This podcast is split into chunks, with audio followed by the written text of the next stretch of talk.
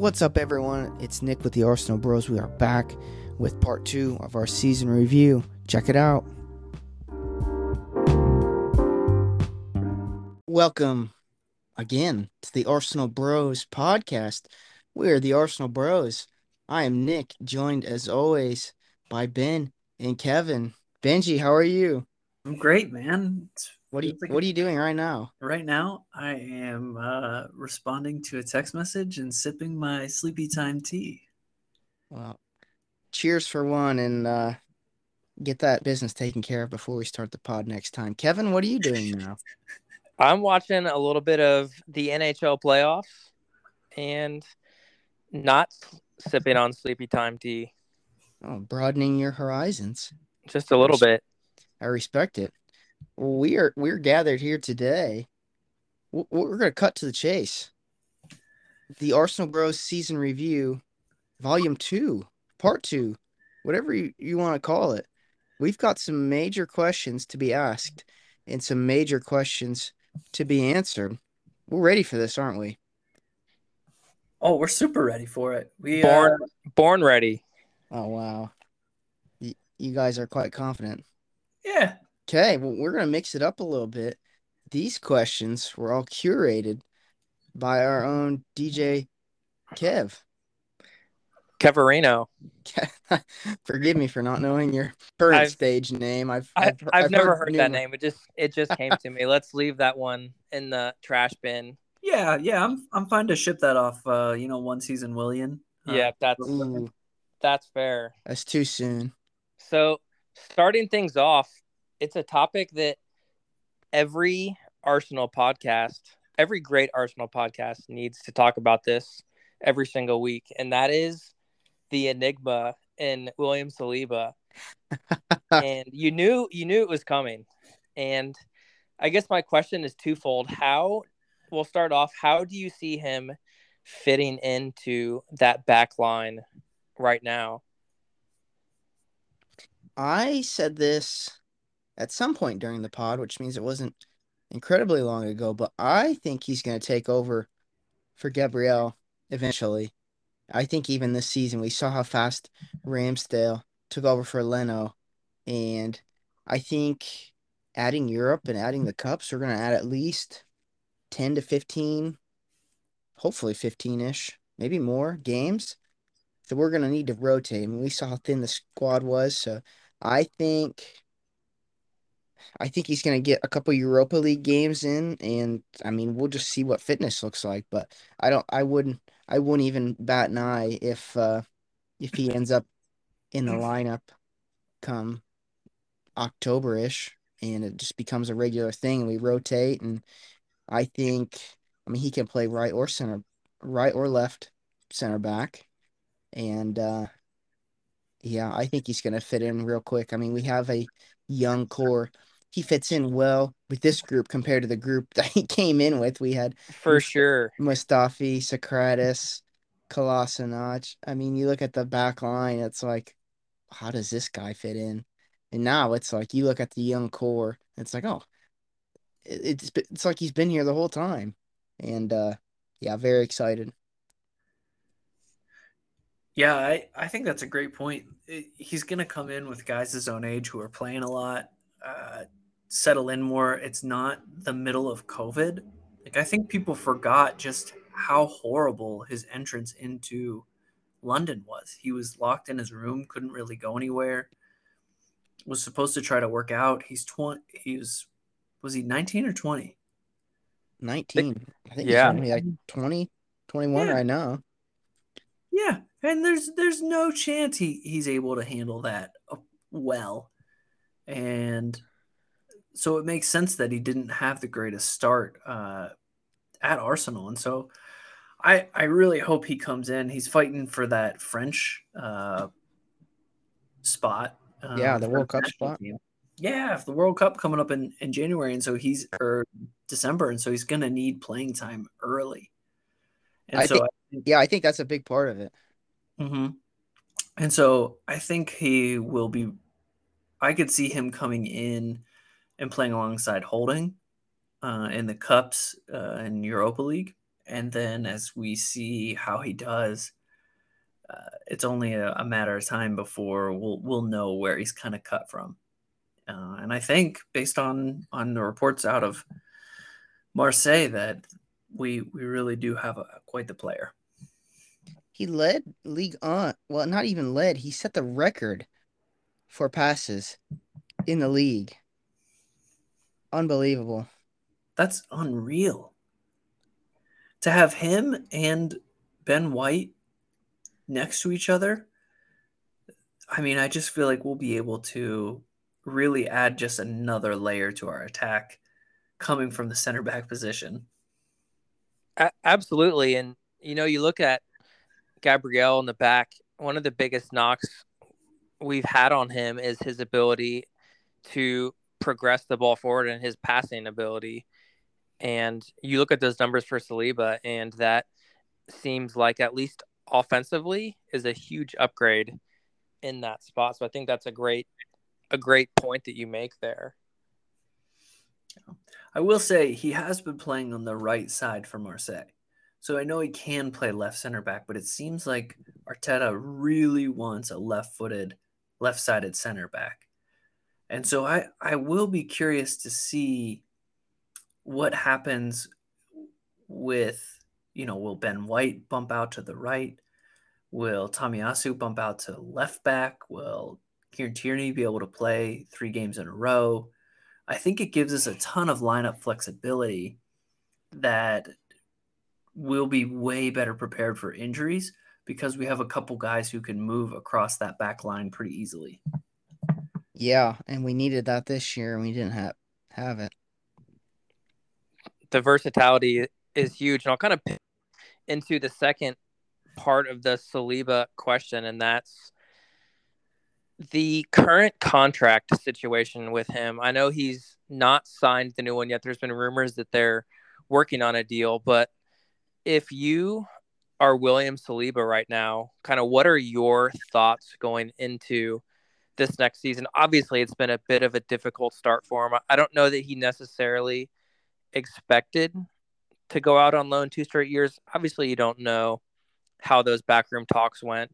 But the other kind of elephant in the room is this being a World Cup year, and he's been in the French squad. He's played big minutes for them, and you know he doesn't want to come in and sit the bench early on. So, what are kind of your thoughts about just that contract situation and and his actual future with the squad? I was hoping that he signed this summer, and now I'm realizing he you're right. I don't think he expected to go out on loan, but now he knows he's valuable, and I think now he knows. Yeah, I need to. I deserve to play.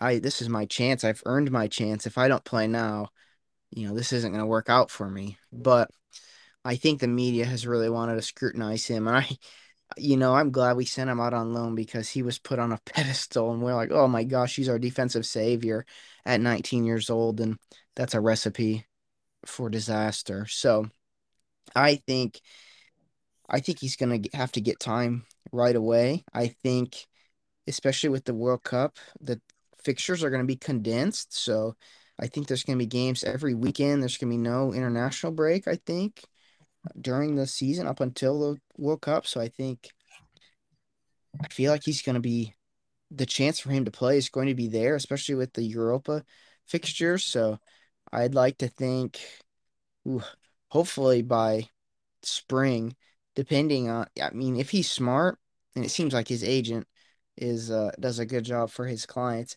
I think they wait until after the World Cup. If he plays and you know does a huge plays a huge role, then his price is going up. I don't think they sign anything until after the World Cup. If he doesn't play, but he's playing for Arsenal and enjoying it, then he hopefully extends his contract. Or worst case scenario, he's not getting the time and uh, he chooses not to resign. Then we need to look to sell next summer. That's uh, so I, I feel like after the World Cup is when a decision, one way or the other, I think will be made. Yeah, I, I I'm with you there, Nick. I think unless he comes in and is starting every single match for us, there's no way he doesn't he signs before the World Cup. And I think if he doesn't make the World Cup squad, that we're in trouble. I think uh, I know it would be really tough with Konaté and Varane and uh, a few other players. That I mean, France is just loaded at the center back position. But if he doesn't make it, I think that doesn't bode well for us. I know he'll be around the team more, but I think he'll be able to blame Arsenal for losing his spot um, in the squad since he did make it with Marseille. So I hope that he gets plenty of early time that we build are building towards a contract. Um, otherwise, we have to look at do we move him on in January? We we would have to look to cash in if we feel like things are far away, but I, I trust he's gonna get time and he's I'd like to think at this point Arteta knows, okay, I, I can't mess this up. He's got to play, but he also has to be ready. So it's a, a delicate situation, which has been handled so far and seems like okay. Now he's ready, so we'll see. Del- delicate indeed, and obviously, what from an Arsenal perspective, what you want to avoid is this great young asset we have potentially walking away for a lot less than he's worth.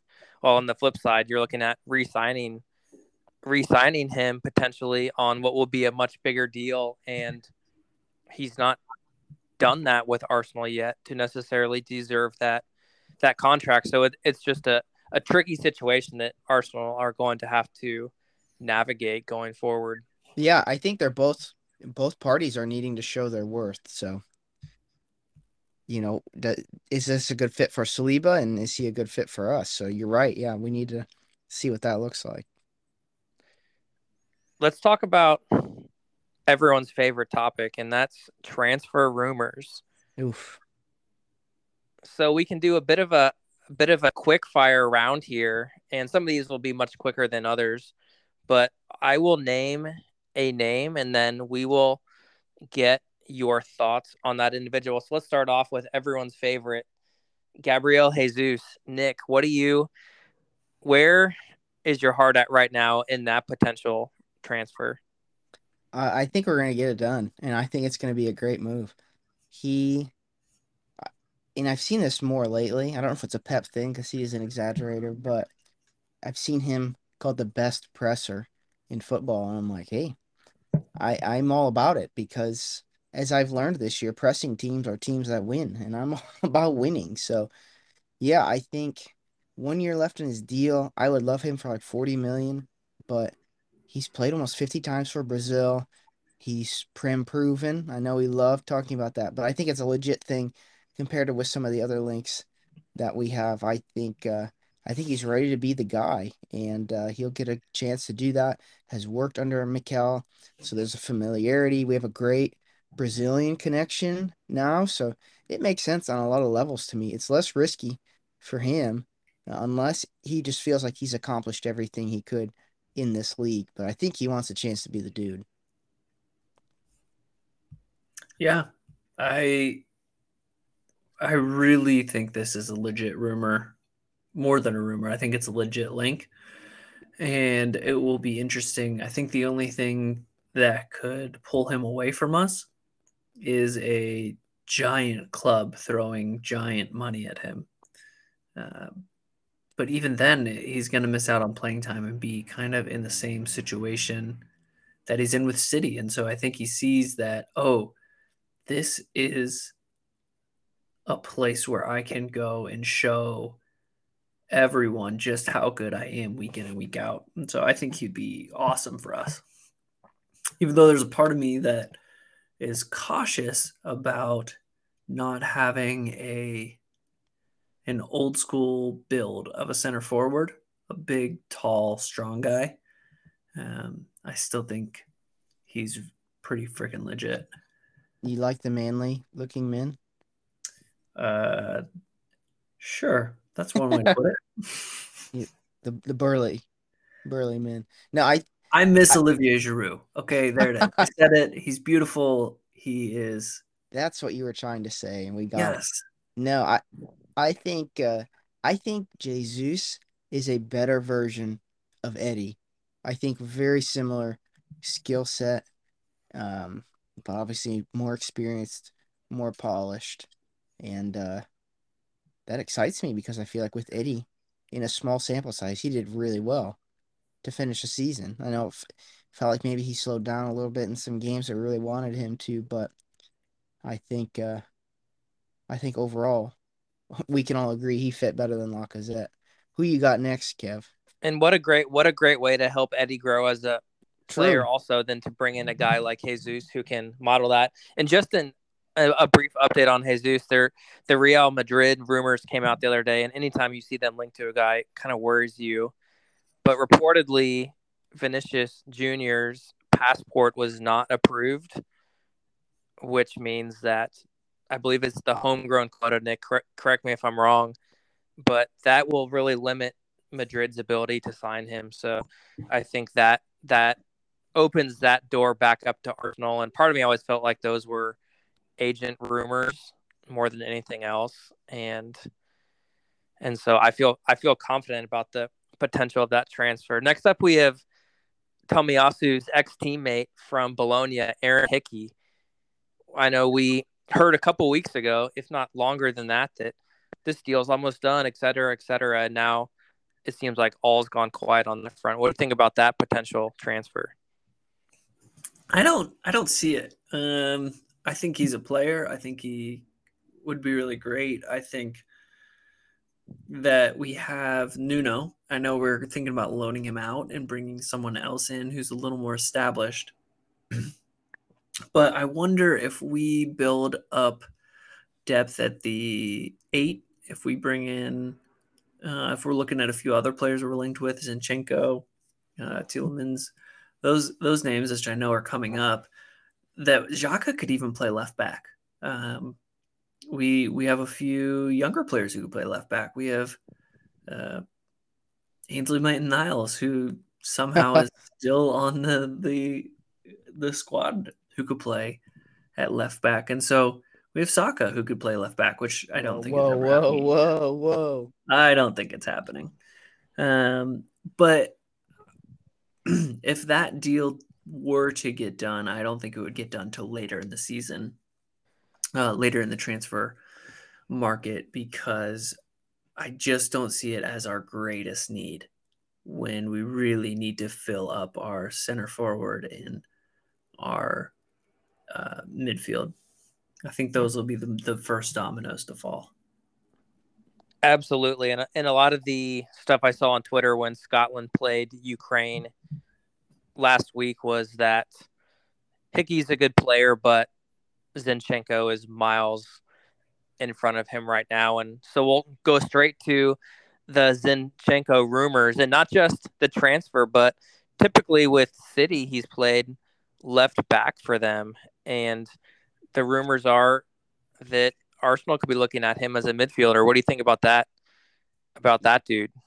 Yeah, I think I think that would be a way better move and covers us in better ways. I think when you look at where the season was going the best, it was after Boxing Day to um before the last international break and that's when we had Kieran Tierney and then when he was out, that's when the season went all downhill. So I think when we look at a backup for Tierney, if we go Hickey, Hickey's similar. I mean, I think they're both 20. So I think I think we're wanting to find a trusted left back backup. And Zinchenko would do that, but he would also either, you know, as we go 4-3-3, hopefully eventually we get back to that when we're fit, he he can be a guy there. I mean, another left-footed guy there, and um, just the versatility that he brings. I think if Saliba comes back now, if we lose Tomiyasu to an injury, Ben White can go out to right back. So I think there's some flexibility there and some more confidence to where that level doesn't drop to where Zinchenko covers two spots as well, but maybe in more needed positions. And um, I yeah, I thought he's looked great for Ukraine, and similar to Jesus, I think he he wants a bigger role at this stage in his career. Yeah, I'm looking at his heat map from the season um, right now, and he really does occupy that left-sided uh, eight, left-sided midfield role for City, um, kind of just over the the half in the attacking, um, on the attacking half, kind of off to the left a little bit, but it's not the traditional left back role. Um, because City just do whatever they want. It's pretty much the Granit Xhaka yeah role Mm-hmm. that he, that he's he plays it at left back, but with how they do that, he's all the way up. So And the worry, my worry with Zinchenko is City are very good in the transfer market. That's part of why they've been so good. Is not just they obviously have the money to spend, but they've also bought the right players. I think Rodri is a major sign for them. You can just go back year after year. They've signed guys that you didn't necessarily know who they were, and then turned out to be absolute dynamos for them. And you hope that we can make that get that deal done financially in order to make that happen. I think he also he plays center midfield for Ukraine. Looked very good over the weekend. I thought they were unlucky to bow out to Wales on Sunday, but definitely exciting move. And we know Arteta loves those guys who can play multiple positions. It adds so much flexibility to the team, and and that's one of the things that really stands out to me with Zinchenko. Let's talk about everyone's favorite Arsenal transfer rumor, the the legend himself, ex Gunner, currently at Bayern Munich. I don't even need to say the name. What are your guys' thoughts on that potential transfer? You're just not saying his name because you don't know how to say his name. Serge Gnabry. I got it. Uh, that was Close okay. enough. Close enough. For you, honestly, you're in the ballpark. I think that's that's impressive enough. We'll have to have him on the pod, and he can share with us his pre- preferred pronunciation. Yeah, that's good. Good point. Uh he is my favorite uh, Arsenal youngster. Uh, I loved watching him come up through the academy. Uh, anytime I started a FIFA season, he was the player I tried to to boost the most, and so his homecoming would be awesome. I have no clue why he did not work out at Arsenal. I have no clue why it took him uh, three teams to get to to where he is, but I think he would really light up the prem. Just the way he plays with his uh, creativity, his technical ability, his power. I think it would be really really fun. I also don't think it's likely. yeah, I want to get my hopes up and convince everyone that it could happen because I do think there are a lot of reasons why it could happen. I I just been burned on this way too much, so I am going to go with unlikely. But I do think from what I'm reading, he's rejecting everything. The money keeps going up, he keeps rejecting it. So to me, it's like it's not a money thing. It's a I want to feel loved, I want to feel appreciated. I'm like wh- where else would he get that? Maybe he, you know, wants to be the dude again. Um, it feels like he's being recruited over. There's links with Mane to Bayern. Um, that seems like that is heating up, and so maybe he feels like "Oh, I'm being replaced. They're moving on, and I have one year left. I think it's better. And Wenger said this years ago. Players are going to run out their contracts because they then run. They get better contracts for them. Um, rather, there's no transfer fee, so then the club pays more into their wages because they didn't have to pay a transfer fee. So that's better for the players. So could easily see that, but you know, in a World Cup year, he's obviously going to make the Germany squad, but you want to be the guy. And if he's is in a place where he's playing and he's cooking, no pun intended, you know, he does that little cook celebration. What I don't know, I don't even know what you call that, little stir in the pot. I think uh, that would bode well for him. We'll we'll go with that. Are you doing that, Ben? Are you doing that with your sleepy time tea? Are you stirring it like that? Oh, exactly, man. You just you got eyes on what I'm what I'm up to right now. Yeah, you know, I Nick kind of stole my thunder there with his closing point, but and it, you can say it with all these guys. The fact that it's a World Cup year is so so important for so many players because you only get so many chances in to play in a World Cup, and he wants to be able to play wherever he goes. And if he feels like he's going to get replaced at Bayern, even if he'll, he'll still play, I think that's a big thing for him. But I, I do agree. I don't have as much faith as a lot of people do. I think if he were to join Arsenal, I think the most likely scenario will be in the 2023 season after his contract were to run out. Let's talk about one of our the other big Arsenal rumors, and that is Yuri Tielemans. How are we feeling about uh, about that? I know it seems like that one's gained more and more steam over the past couple of weeks. Where are we at? Where are we at there, Ben? What do you have to say? Uh, I'm torn. I, I think. I mean, I know he's a good player. I know he has done really well um, for Leicester. It was a tough season for them but it seemed like he finished the season pretty strong.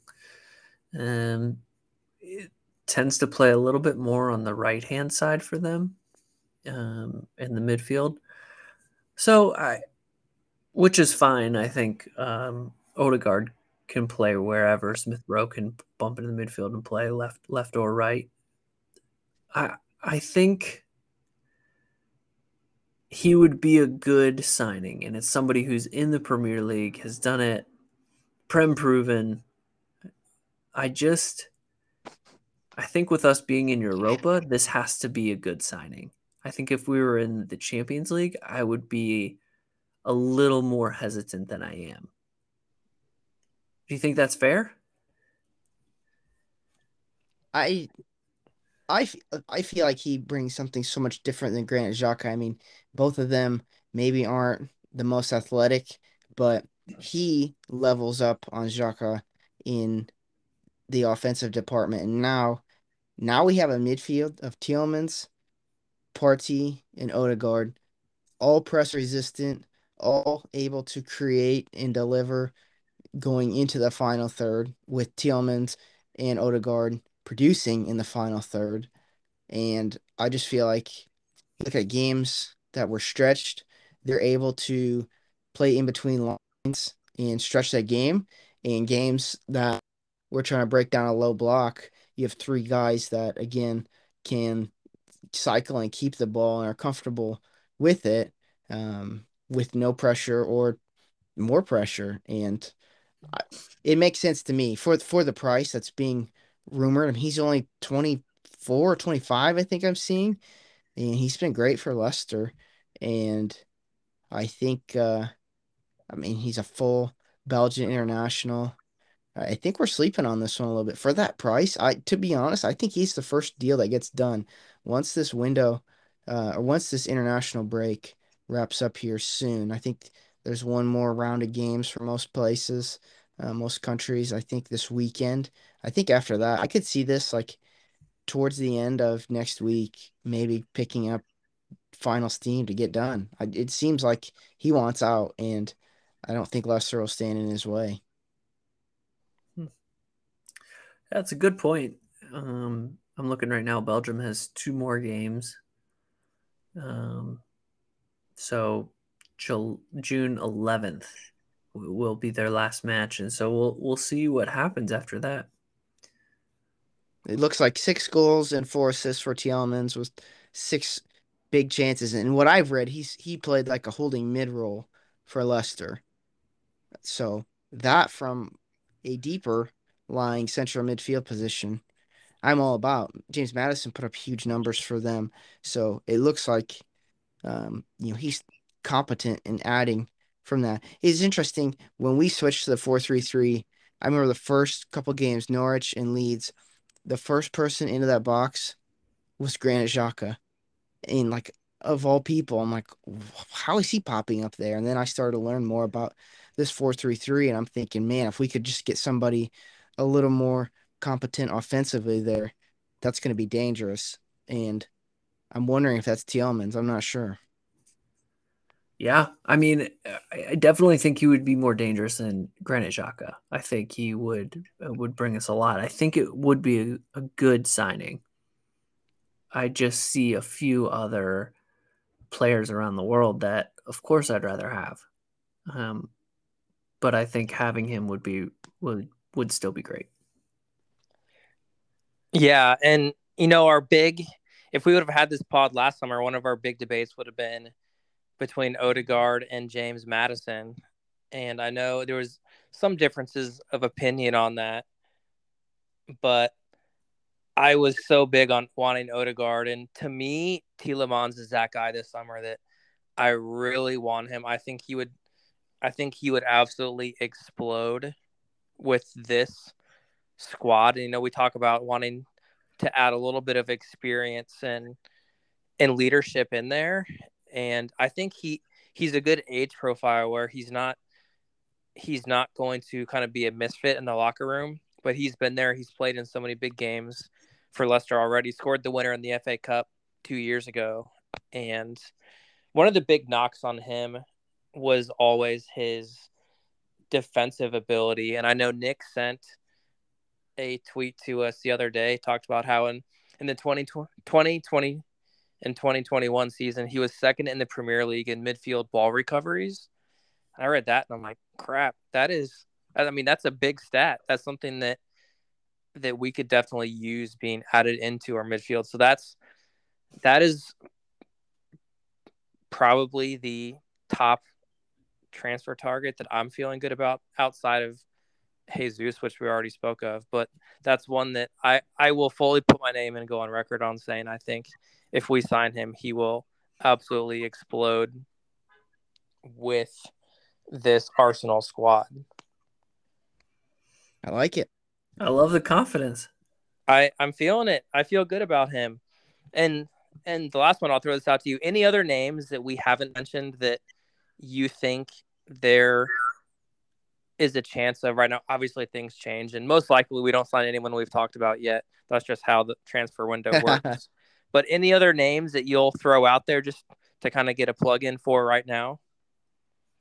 It looks like we crossed the line with Marquinhos. It should be announced soon. Uh, he's a he's a young player, 17 or 18 out of Brazil.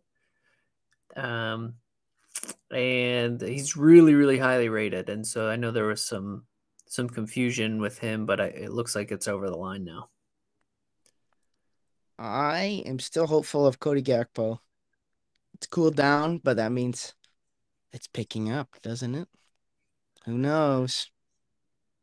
Could be spicy. He's your guy. He's my guy. I would be over the moon. That's a that would be an incredible pickup.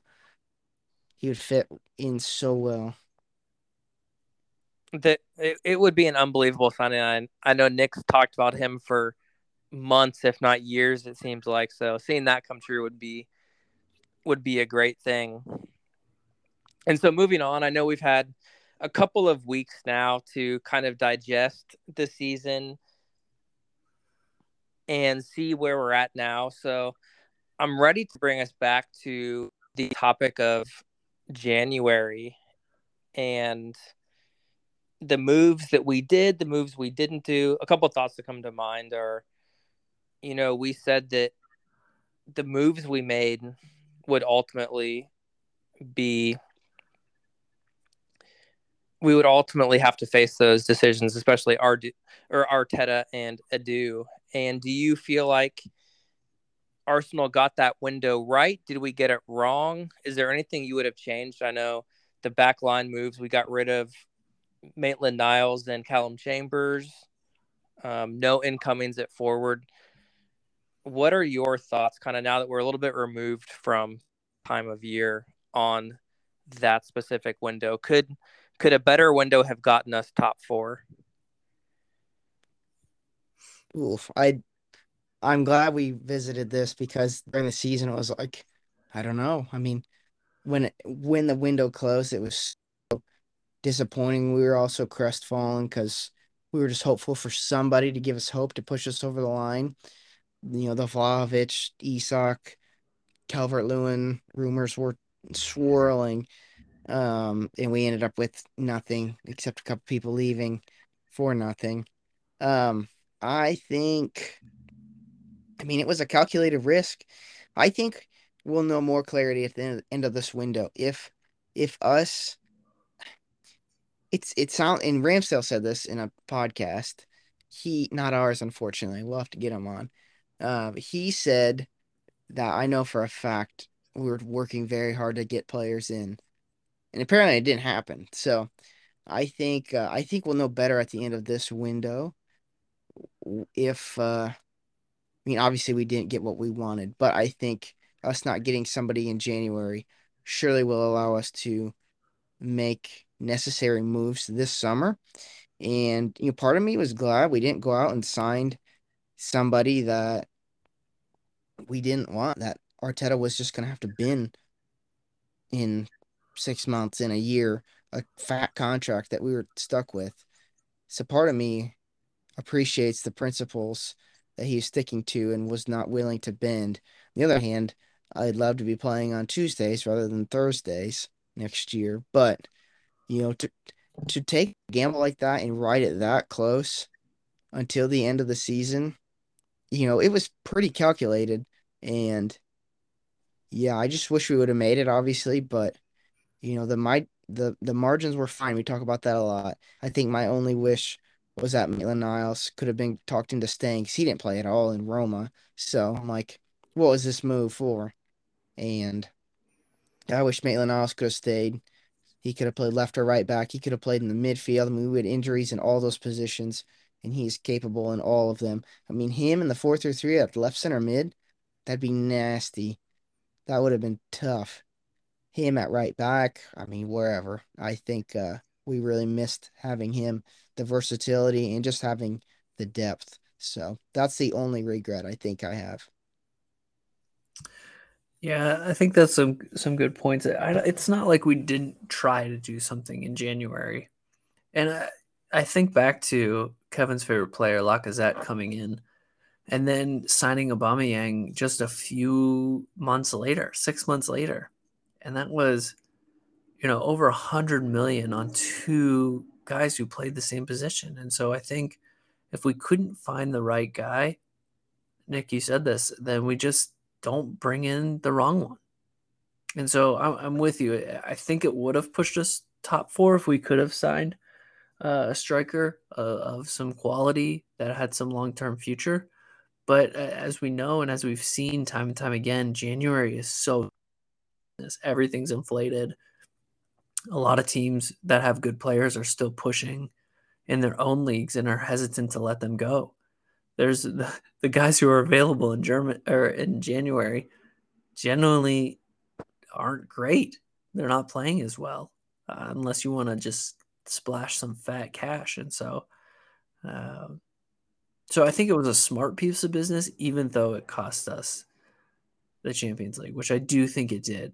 Um, I think we just we, we kind of stretched a little bit too thin and, and, overdrafted our account a little bit.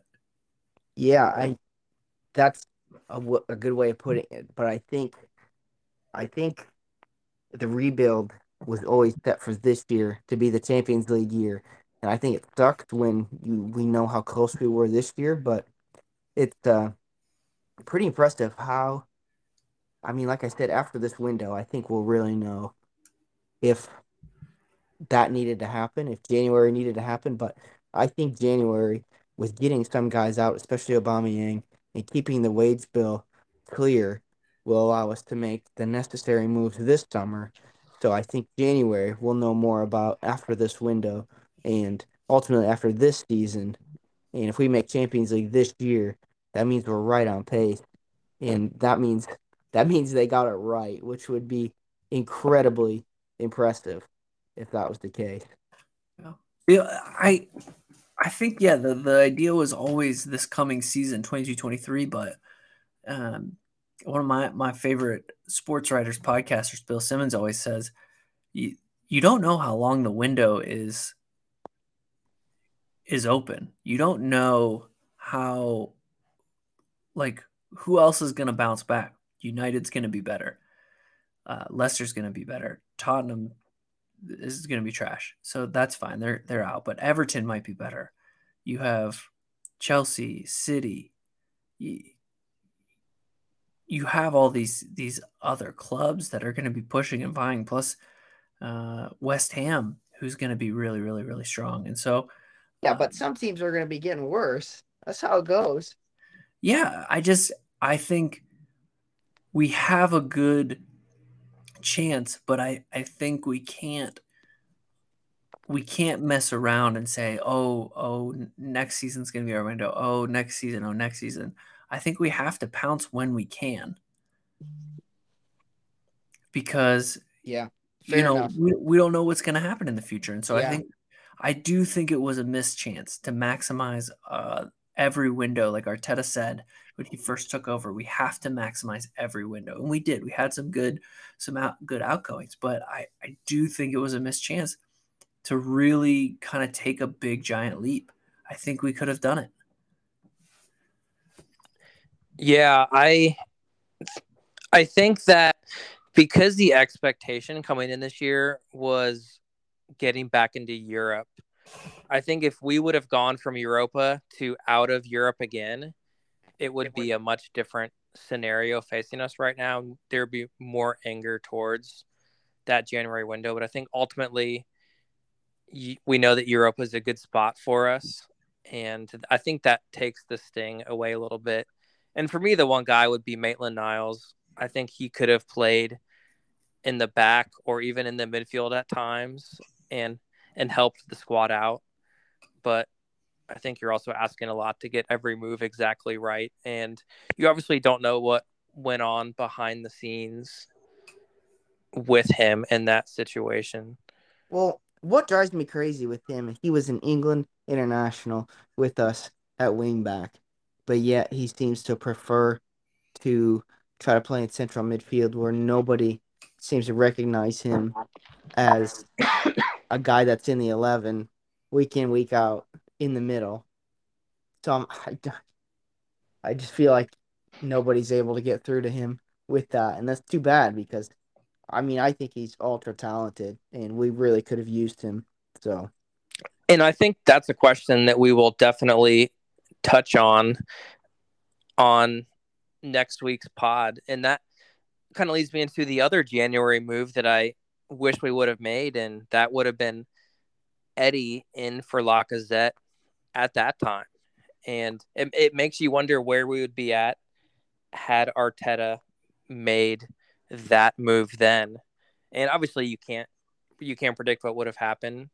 But what are your thoughts on Eddie potentially signing this new contract? I know it's been rumored, and it's always hard to know exactly where things are at. I think it'll be, if anything, to be announced after the this international window. But are you excited for for him to be back? Were you hoping he was going to go? And then, how big of a player do you think he can grow into for the Arsenal? Can he ever be that guy for us at that number nine spot? Yeah, I I'm excited that if it does seem like he's signing that we don't lose him for free or a, a, small tribunal fee. So I think that that alone is worth this extra contract. Whether he pans out, whether he's good, whether he's terrible, at least we'll get something for him. And I think that has been one of the weaknesses of the club over the last year is our outgoings. And so excited, hopefully, that it seems like he's signing and coming back and playing a role and it, we talk about it a lot like do we trust Arteta? And he sees Eddie as a really good player and has really been pushing for him to come back. And so I wonder is January like, hey, sign and you'll play? I don't I don't know because then he ended up playing so much at the end of the season without signing. So so I'm kind of in two minds and need some convincing as to like which which argument makes more sense. Like why wasn't he playing Arteta admitted he kind of screwed that one up, not playing him sooner. And so I, I don't know how good he's going to be. I think he could be a solid rotation player. I think he could could do a job for us. I think he's a, he's really helpful to have around. But surely surely I, he wouldn't resign if he thinks he's going to be a rotation player, right? Because that's what he was now. Maybe if he thinks he, he's going to be like play more, but not. Ah, it's just hard for me to see him come in as our number one number one opportunity uh, number one option. Yeah, and I agree, and I think I think if he's smart, he knows that. I do think eventually he can be our guy. That may be very bold to stay to say, but uh, I don't know. But I do think he has it in him because I think you know, he rides this contract. He gets to 25, 26, and he's in prime years by the time, you know, if we get Jesus, by the time Jesus is closer to 30 and Eddie's in his prime, Saka's in his prime, Odegaard. I mean, the team is clicking and hopefully feeding somebody lots of goals. So, um, yeah, I I'm excited about it. I think it makes sense.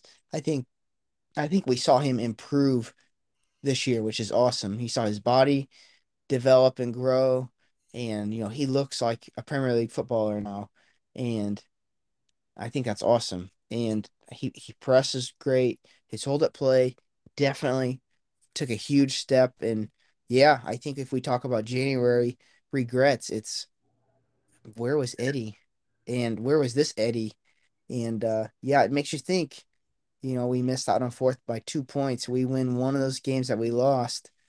If he could have poached and found a goal early or found the first goal, and we know how we do when we score first. And, uh,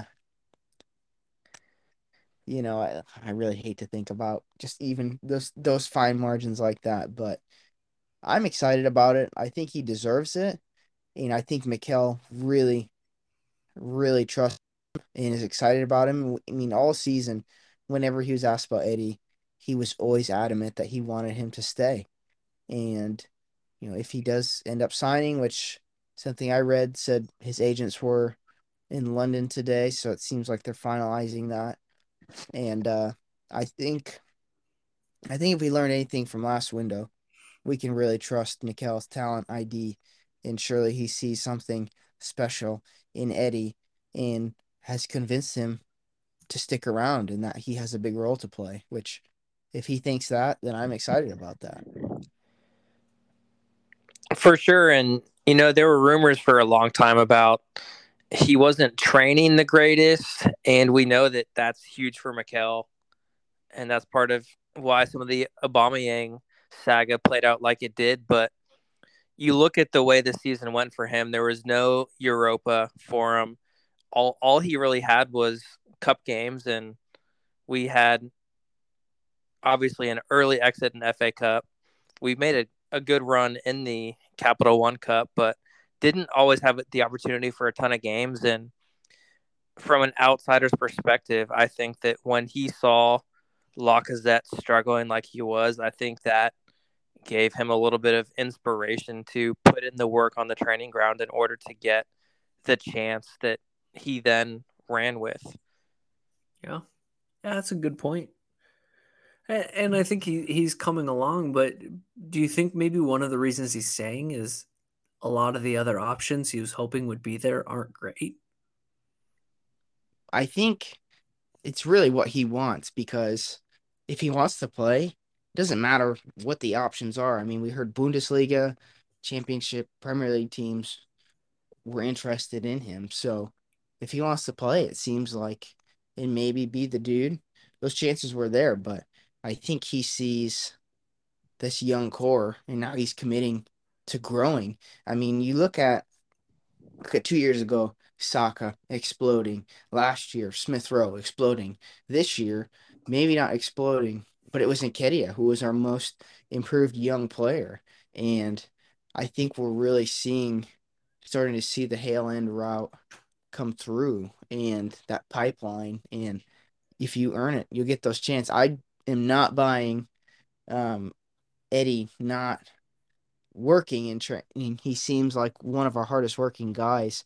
And like i said he i feel like he's been transformed this season in the small sample size.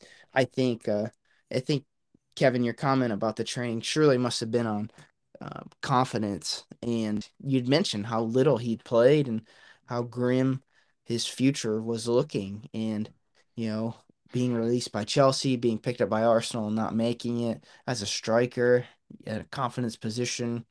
It just seems like you know you're out of hope. But you know you're right. I think maybe he saw a chance, and now he realized he's playing for a contract somewhere, and you know he's potentially going to get that back with us. And yeah, there's a lot of things to look at, but you know he he spoke out, said I just I just want a chance. I can't. I'm getting eight minutes or less a game, and those are crumbs for a striker. You you get to touch the ball ten or less times, and maybe you're lucky if you get a chance, and you have to bag that, or else it's going to be the same thing next game. So credit to him. When he got a chance, he took it. Absolutely, and I think if I had to give a prediction right now, I think he starts. Obviously, we don't know how the rest of the window will go, but I think he has the opportunity to start all of these Europa League games, which are a great chance for goals and a great chance to produce and work himself into that first team in the Premier League. So we'll we'll go with one more question for this week's episode, and I'm a bit scared to ask it because you guys might give me a ton of crap for it. And you know, we we don't have a curse jar on the pod, but we do have an Emery jar that we have to pay into every time we mention that name. and you know, we're about as far into the Arteta era as Emery got, and the results have been, if we're being honest, similar between the two. Obviously, there's some nuanced differences there, but is it just me? Does it seem like Arteta has been given more, more of a rope with the Arsenal? Kind of, how do you see that am I way off, or how do you see kind of the difference in the way those two coaches have been treated by the fan base and and the club itself? Ooh, that's a big question. I have a long answer, so if you want to go, Ben, you can, or else I can go. Take it away, Nick. I'd love to hear it because you right. are you are as pro Arteta as as I, anyone I know. I am, and yeah, so I think I think in any regime there's always going to be a fall guy. After Wenger, nobody was ever going to come in and do it right, do it in the way that I had, especially with that team. It sounds like that team was cracking big time. Mix of personalities, mix of playing styles, and towards the end of Wenger's um, tenure, and it was a mess. And I don't think Emery had a chance. I think he was almost he was brought in not to be the scapegoat. He obviously was that, but his job was to get us back into Champions League. And to credit to him, he was very close to doing that, arguably as close as Arteta.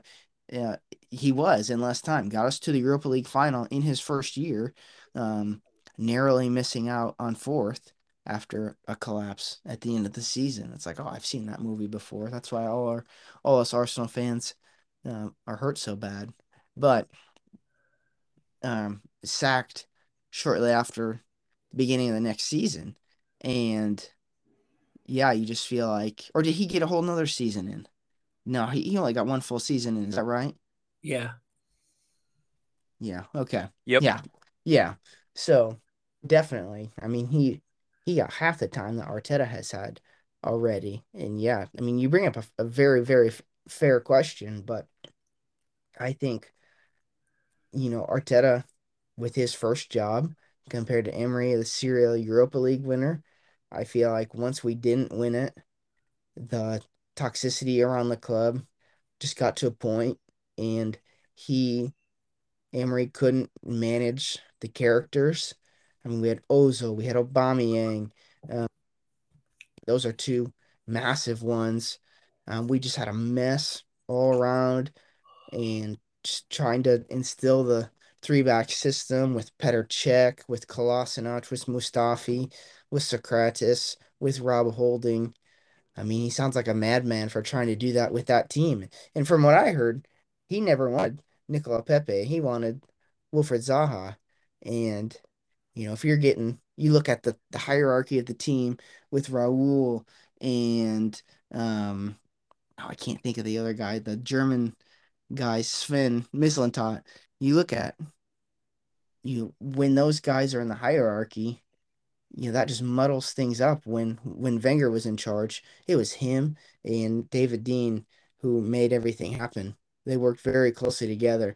Then you move into a system where Emery's demoted to head coach rather than manager, and he's got all these people around him, mix of personalities, mix of roles, and it's just too many cooks in the kitchen, too many people that are new, all good at what they do um, when they came, but just too much going on with a meddled squad. And I think, you know, I don't exactly know who saw this vision, um, if it was the Kroenkes or Vinai or what, but they slowly started going. Everybody started going. I think people saw this as this our chance, our our get rich quick now didn't work with Emery, so we're gonna blow it up and we're gonna start from scratch. We're going to get somebody who's committed to doing that, committed to growing, who needs to grow themselves. And that was Mikel.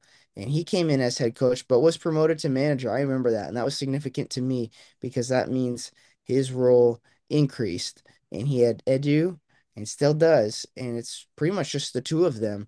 There's a couple other backroom guys, but not as notable as the whole squad that uh, was under Emery with him and it seems much more streamlined now. Players that Arteta wants, he advocates for and gets. And I think the Kroenkes trust him. I mean, just I, I feel like Mikel is so much he's so well spoken. I think it wins a lot of people over from the players to the media to the fan base. I mean, his message is very clear.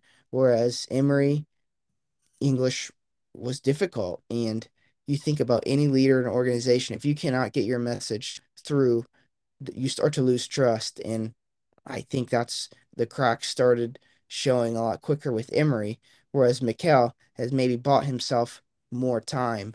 Um, we had COVID. COVID gives him an excuse of, you know, hey, I've this is my first job and I had to deal with this. And that kind of stretched everything out. You could almost scrap that whole season. Everybody was losing money, so it didn't really matter where we finished. But but he won the FA Cup, and again, I think extended himself even more time. And we go into that second season, and probably the unluckiest season I've ever seen, and but just a capitulation and just a reminder that this rebuild is still s- such in its infancy and there's so much mm. deadwood that needs to be moved out. And you know the the transfer overhaul continued. Six signings. Getting this money from Stan was just a, to me just proved yeah Stan's on board. The Kroenkes are on board. And um more Josh maybe who seems to be running the Arsenal side more. But definitely definitely a trust in him that he has a vision, he has a plan, and he can communicate it and get what he wants. And if he gets what he wants, you know, there's a trust that that will be successful. And I think it's slowly but surely happening. If the plan has been to get to Champions League next year, I'd argue that we're on pace to hopefully do that. I mean, the trajectory and the improvement that we've made every year under Arteta we'll say that we do that next year. So I pray that it happens. Yeah, Nick, that's a good point. I think like as I as I hear you talking, there's this giant theme of that Mikel actually has emotional intelligence, and Emery just didn't understand how to run and manage a club that big, and so his personality and the way he communicated just wasn't set up to take control and lay things out, but also work with a bunch of people and a bunch of different personalities. And it seems like Arteta has a way of kind of getting in there and was was universally loved during his time at Everton and at Arsenal as a player. And now he's come in uh, as the manager and and actually connected with our owners, actually connected with uh, the backroom staff, actually connected with the players who seem like they'll run through a wall for him. And so, um, so I think uh, tactically, you know, Emery does some really great things, and, and he has a proven track record of, of success at, at smaller clubs. But I I think, and we see Arteta. That's the area he's continuing to grow in. Um, but I I really love where we are with Arteta because he's he's bringing in even the fans. I mean, uh, the relationship with the fans has even been better, and I think he's actually rebuilding and rehealing a club that was just lost for so many years towards the end of the Wenger reign and in the Emery years. Yeah, he's really brought the fan base together. I think as we saw from how electric the Emirates was, it's been a long time, and uh, you can think back to when um, Emery first season fans were, were chanting, "We've got our Arsenal back," and that was a bit premature. And I think everybody's hesitant to do that until we're convinced we're actually back. And I don't know what back will mean comfortably top four for 20 years, maybe. I'm not sure. But um, yeah, I think I, I cling on to almost every word he says. I listen to every press conference before the game, post game, midweek, whatever. I mean, he communicates what he wants from this club so well and it's uh it's impressive. I mean, he you can tell he's a Wenger disciple, and I'm looking forward to him continuing to grow as well because I think he was the youngest manager in the league, surely. And then we played the yep. the 20 youngest starting lineups in the league, and it's and we finished fifth by two points, and it's like who who fan, Arsenal fan or not, who could say that we're going in the wrong direction? I mean, if you're playing any other sport and that's the result that you get, at least here in America, you're like, oh yeah, they're about to blow up. This is about to go bang. And that's exactly what was said. And, you know, England, the media, the expectations for Arsenal, there's some crotchety fans are like, we're Arsenal. We need to be competing for trophies. We need to be there.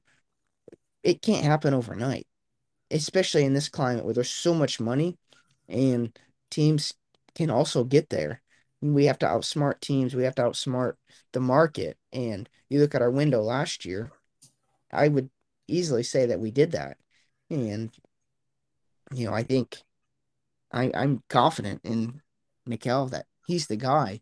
And I think he was able to win over uh, key stakeholders, including the owners, the fans, and the media.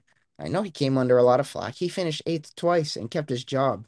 So, Kevin, again, your question of of did he get a better chance?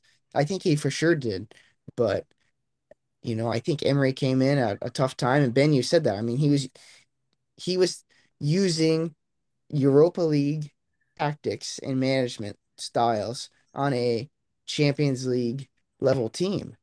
Um, not that we had Champions League players, the team was in disarray, a Champions League club. So I guess Europa Europa League winner tactics on a Europa League squad in a Champions League club. And it was a mess.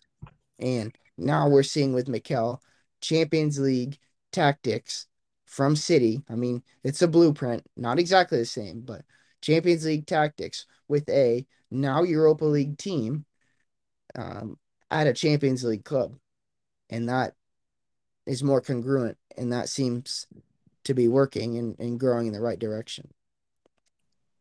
I, I appreciate both those responses, and I think you brought you both both brought such unique points and I think the one the one thing I'll add is it, it shows the importance of having your bosses believe in you And like you said, that's what Arteta Arteta does because Emery could never have frozen out Ozil, could never have dropped Aubameyang like he did. The fans would have been outside the Emirates with pitchforks if that if that make if that makes sense. I just I don't think Emery could have done that. And and you know you're right. He the one thing you can say about him is he handled it with class.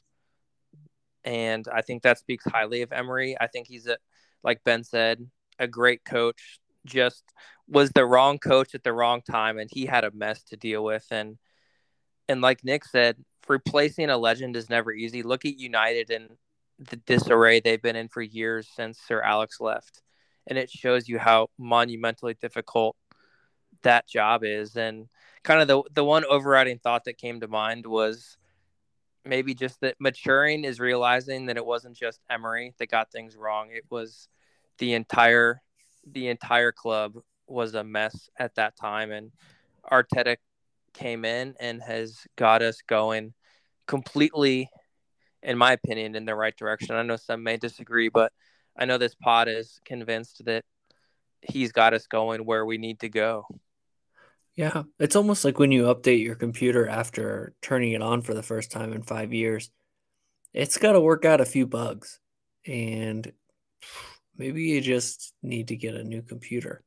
And I think that's what we did. I think we we realized that there was a lot of things that were just out of date at the club and um and so we had to change the back room. And so uh had to change the manager had to to update some policies had to figure out uh scouts had to do a lot of things. And and we are on the right track. And we'll see if this uh if this can in five years time if how right or how wrong these takes are.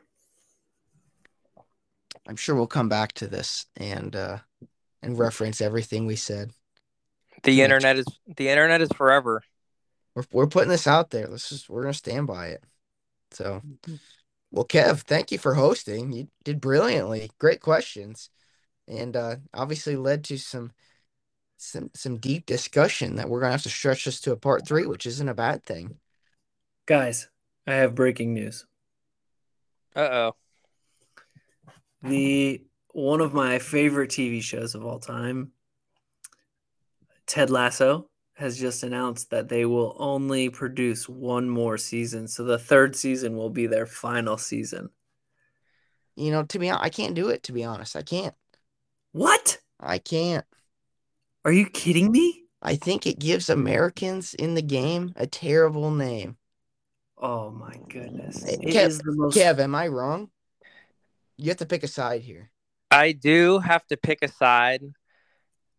And for one, correct me if I'm wrong, he coaches Spurs in this, doesn't he? No, that was just in the commercial. The commercials for real no justice. Oh no, no. So like they did the this commercial run like five or six years ago, maybe eight years ago, and then they redid the show and they created a false team based off of oh I forget who it's based off of. But it's brilliant. It's the most wholesome, kind, upbeat, positive show on television. Nick, I you would love it. I have seen it and I didn't enjoy it. What? That's a hot take, but lunacy. No, I feel like he's portrayed as such a redneck and like Americans don't know anything about the game. I know he's not even like a he doesn't know the sport, but I feel like it does us no favors. I will say that. Fair enough. But maybe I need to give it a chance. I, I've been watching mm. The Sopranos, and that's some true American cinema. Also, also a great show. And I'll say my mind is blown. I thought he coached Spurs, and I refused to watch it simply because of that. I was so, gonna say it sounds like you haven't seen it.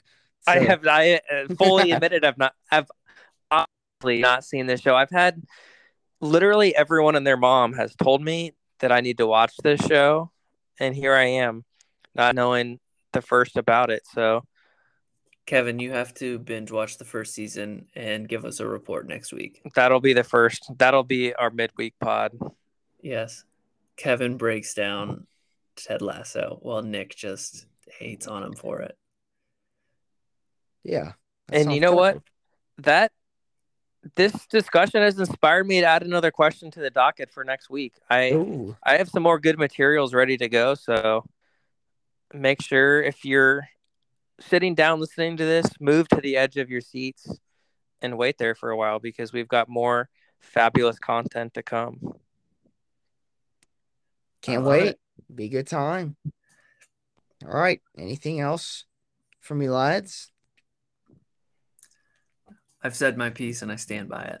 Nick, you're wrong. I've, I've said my piece. I stand by that. I will die on this hill. I'll leave you with this. We will have an Arsenal signing announced by the time we film the next pod. Ooh. I disagree, but I would be very excited if you were right, Kev. I'm probably wrong, but you know what? The summer is the time for positivity, and I'll be danged if you don't let me have that attitude. Good vibes FC. That's right. I'd love if you're right. So uh, we're we're rooting you on, Kev. I'm usually wrong, so just we'll see. At some point, I have to be right, so I'm going to keep saying that until the tide turns. There it is. All right. Well, for Ben and Kevin, I am Nick. We're the Arsenal Bros. That concludes part two of the Arsenal season review. Part three coming at you to complete the trilogy. Thanks for listening.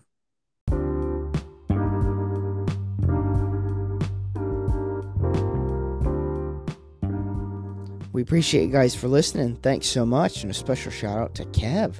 Great hosting debut. We hope to see more of that. Special thanks to Benny as well. And thanks again to our sponsor, Sleepy Time Tea, for calming Benny down before bedtime. Thanks for listening.